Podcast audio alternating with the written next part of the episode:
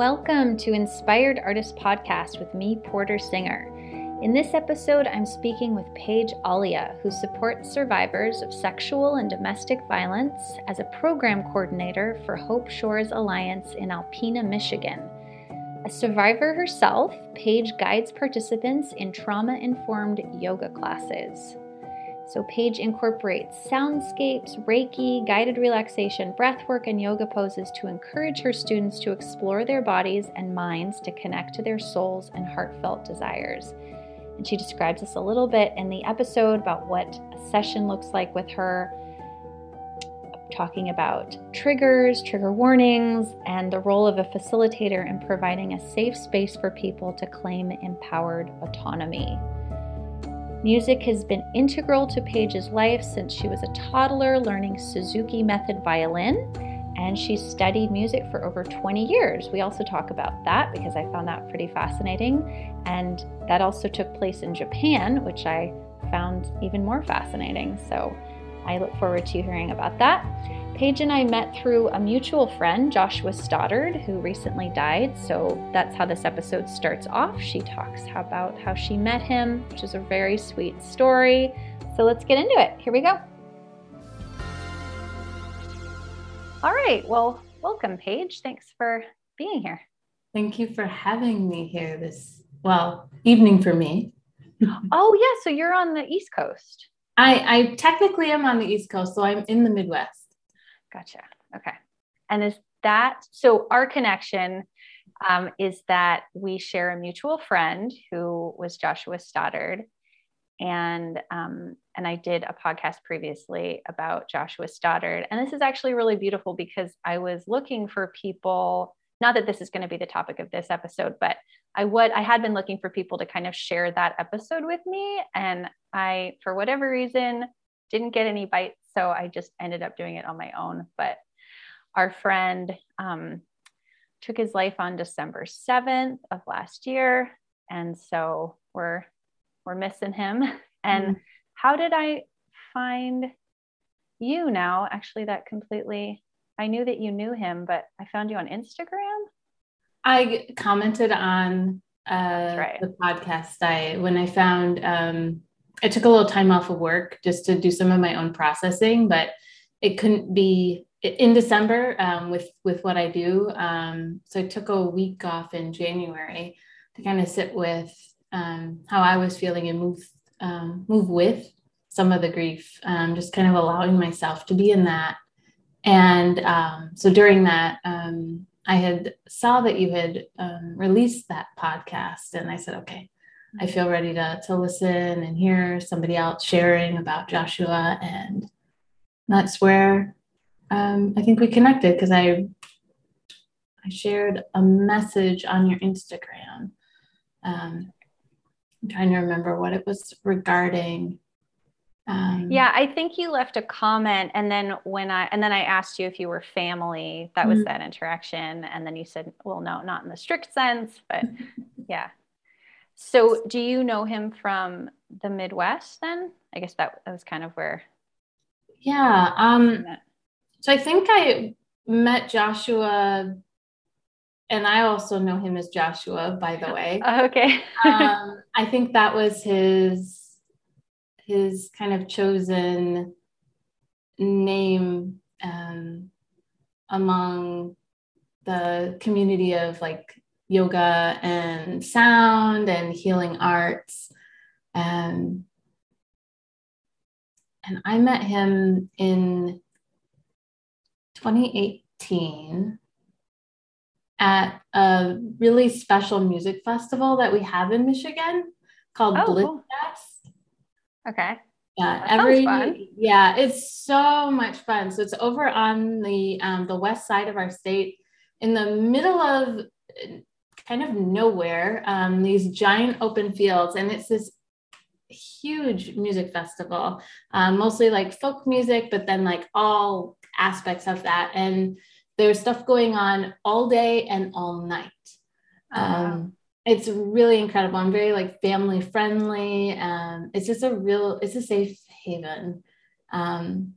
Very special family there.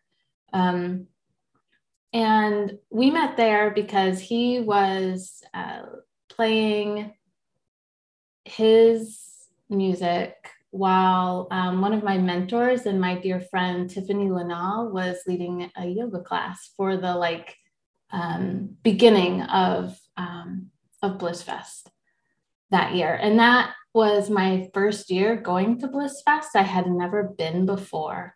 And so we were, I say we met there, but we actually didn't meet there. And I will share what happened. I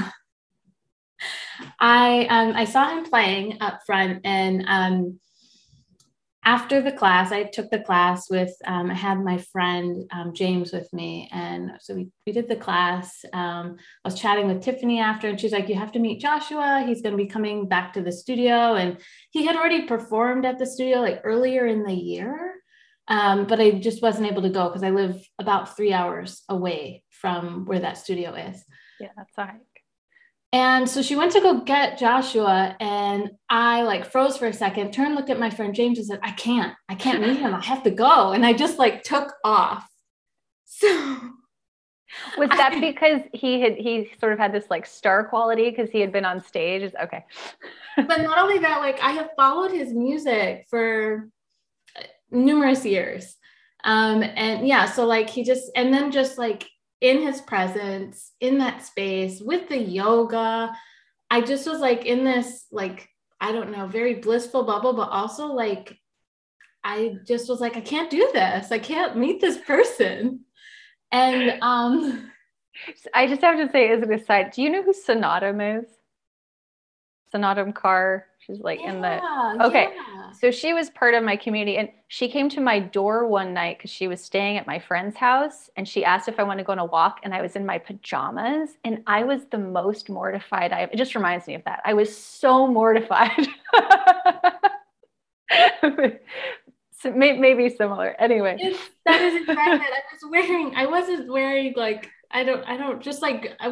kind of, my least favorite kinds of clothing because we're out in the woods camping, I'm dirty. And I was just I can't do this, and just ran. And Tiffany found me later. She's well, where did you go? I was nope, just, I can't. And I couldn't figure it out. And then I watched him play. He did this incredible soundscape one of the other nights in this dome. And somebody was also, while he was performing, somebody was creating these incredible colors everywhere. Oh, wow. And he kept making eye contact with me there. And this was a real intimate audience. And I'm sitting next to James. And I'm the moment this ends, we have to go. I still can't do it. I can't meet him right now. He found me through social media and reached out that way. And we started talking. And cause Tiffany had told him about me, he was intending on meeting me, getting connected with the Alpena where I live, the Alpena community to do some sound baths here. And we instantly just, I think he had that ability in general, just to find connections and cultivate connections. And so we bonded. It was we had known each other forever and became incredibly close friends very quickly. And so I didn't actually in person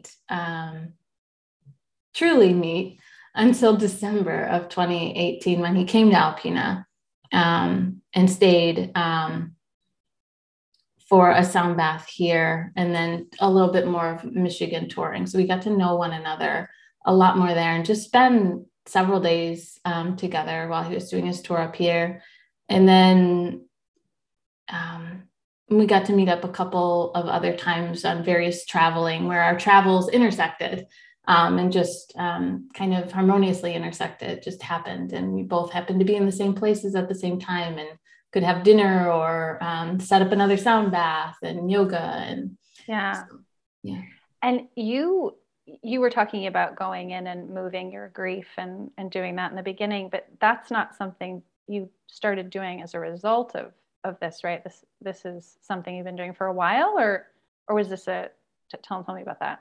As a result of? It wasn't as a result of Joshua's death, right? Like this was something.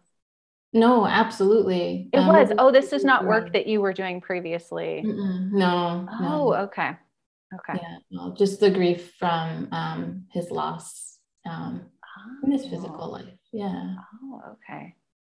Well, so how did you, I guess, know to do that? And did you have some sort of, I don't want to suggest that you need training in order to figure out how to move your body, but I'm just sort of curious how you came up with that, or what moved. Sure. So I would be very transparent, and I don't know that I've like shifted a whole lot. It's still very surreal to me. I think some of that is like, I didn't get to the opportunity to like go to the memorial. Yeah. And I didn't find out until winter solstice. I was laying in bed and I sat up suddenly and went, I haven't talked to Joshua in way too long. And usually we're pretty consistent, either a text or a phone call here or there, sometimes like video calls when we can. And it had been like a month. And that was fairly unusual for us to go that long without some kind of chit chat or sharing something. And for whatever reason, when I went to the text messages had been even longer ago. My last text message from him was like October 23rd. That's going to like stay in my brain for a while. And instead of texting him, I Googled his name. I don't know why I did. Wow. Interesting. Yeah. So that brought up his obituary, and I had taken a break from social media. So I missed the posts that his sister had shared. Yeah. To try and reach as many folks as she could. So. Yeah. No, I had a friend actually tell me, and it was December 23rd because it was Christmas Eve. Yeah. It had been longer since I had spoken to him, actually. So that's nice in a way that you got to speak with him. Yeah. And it's interesting reflecting on those last conversations, because it was almost as if he was saying goodbye. Yeah. I don't know if you knew he was, but. Yeah, I did have that.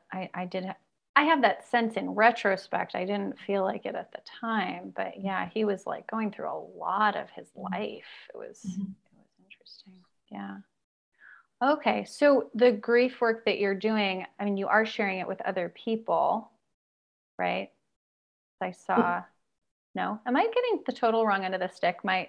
Tell me what it, I thought for some reason that you had an event, or that I saw an event with you that was giving people the opportunity to shift their grief.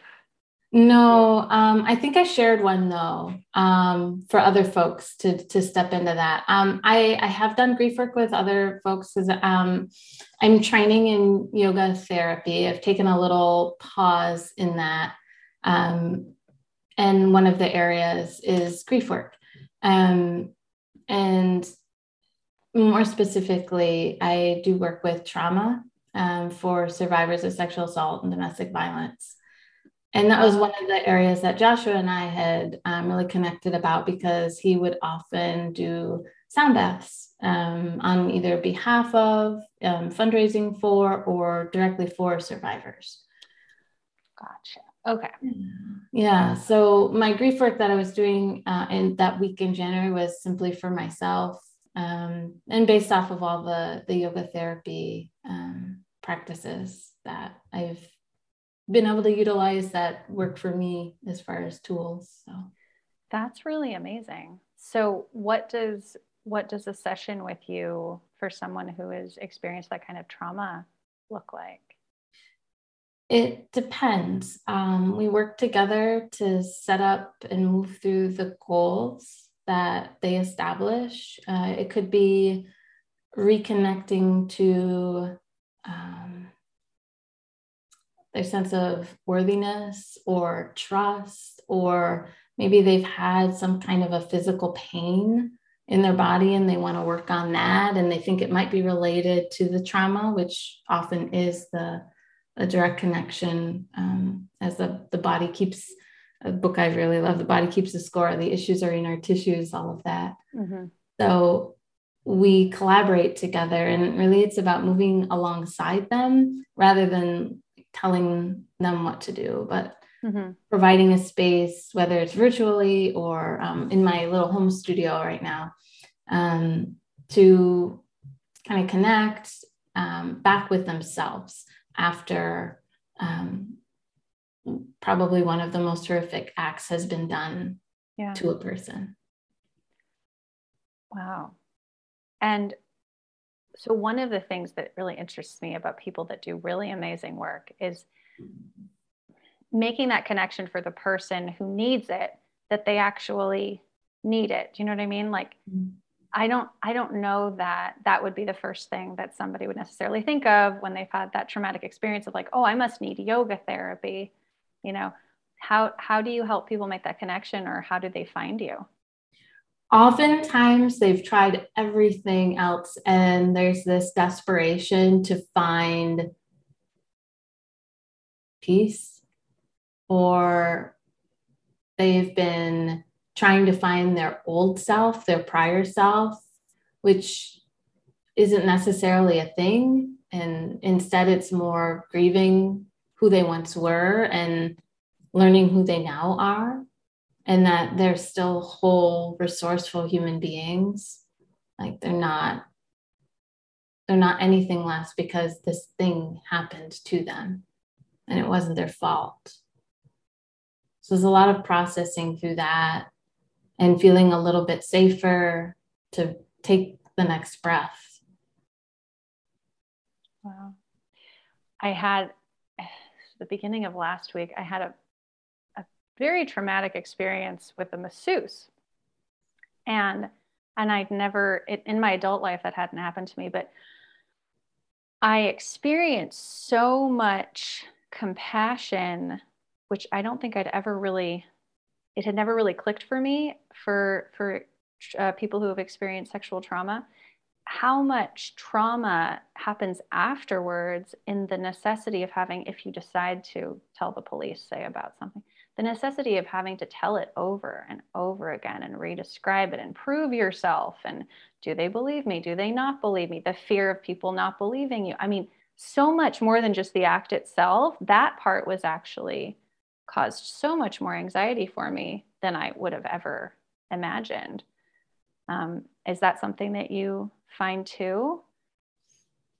Absolutely. So I'm sorry that you went through that experience, and you're absolutely describing the re-traumatization that occurs in having to disclose over and over again, and that questioning and wondering if somebody is going to believe you, or whether, if you're moving through the criminal justice system, like, is the system going to actually serve and support you, or is it going to go the way that oftentimes things are portrayed in the media, which is a truth that does, in fact, oftentimes, most of the time, abusers are not held accountable for their actions.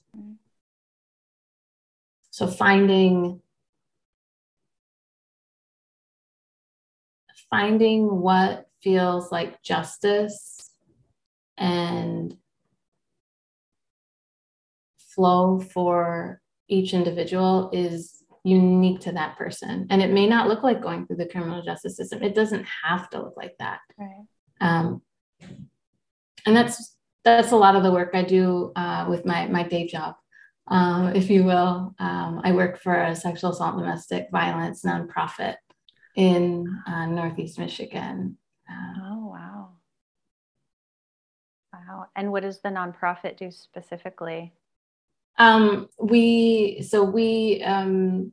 work towards supporting survivors as well as their families, all the secondary survivors that also are affected by trauma in whatever ways that they determine are their goals and what supports them, and all folks that have to do to receive services with us is identify as a survivor, and all the services that we provide are free to anyone that identifies as a survivor, whether it's stalking or domestic violence or dating violence or sexual violence. Wow. And I think there was another part to your question that I'm now completely blanking on. It was a very, yeah. I won't hold you to it because now I don't remember either. That's the the acute of it, I guess. Yeah. Working with the survivors. The second layer to that is we as an organization work towards systemic change. Okay. No, I just asked you what specifically they did. I was actually thinking about my other long-winded thing, but that was fairly short. So yeah, that was all I asked, and you did answer it. Yeah. So I'm curious because the grief work really intrigued me, because one, that was something that Joshua was very passionate about talking about, was grief and how difficult it is to move through. And, he felt like he never really got through it. And I know from people who have lost, my mom, I know she talks about it being kind of like a jacket you put in the closet that you, it's always there, but you just don't wear it as much anymore. You don't wear it every day. You just wear it less and less, hopefully, I guess, but it doesn't always go that way. Do you see a similarity in the process of dealing through grief and through trauma? Are they similar in your mind? Absolutely similar. Moving through trauma healing is grief work. There are many layers to it, but just like how something can bring up grief, something can bring up or trigger trauma. And so it's as much work as you think you've done, and you're like, oh, I'm done with that. This thing happens. Maybe it's a smell, or you hear a song, or something reminds you, and you're right back there. Right.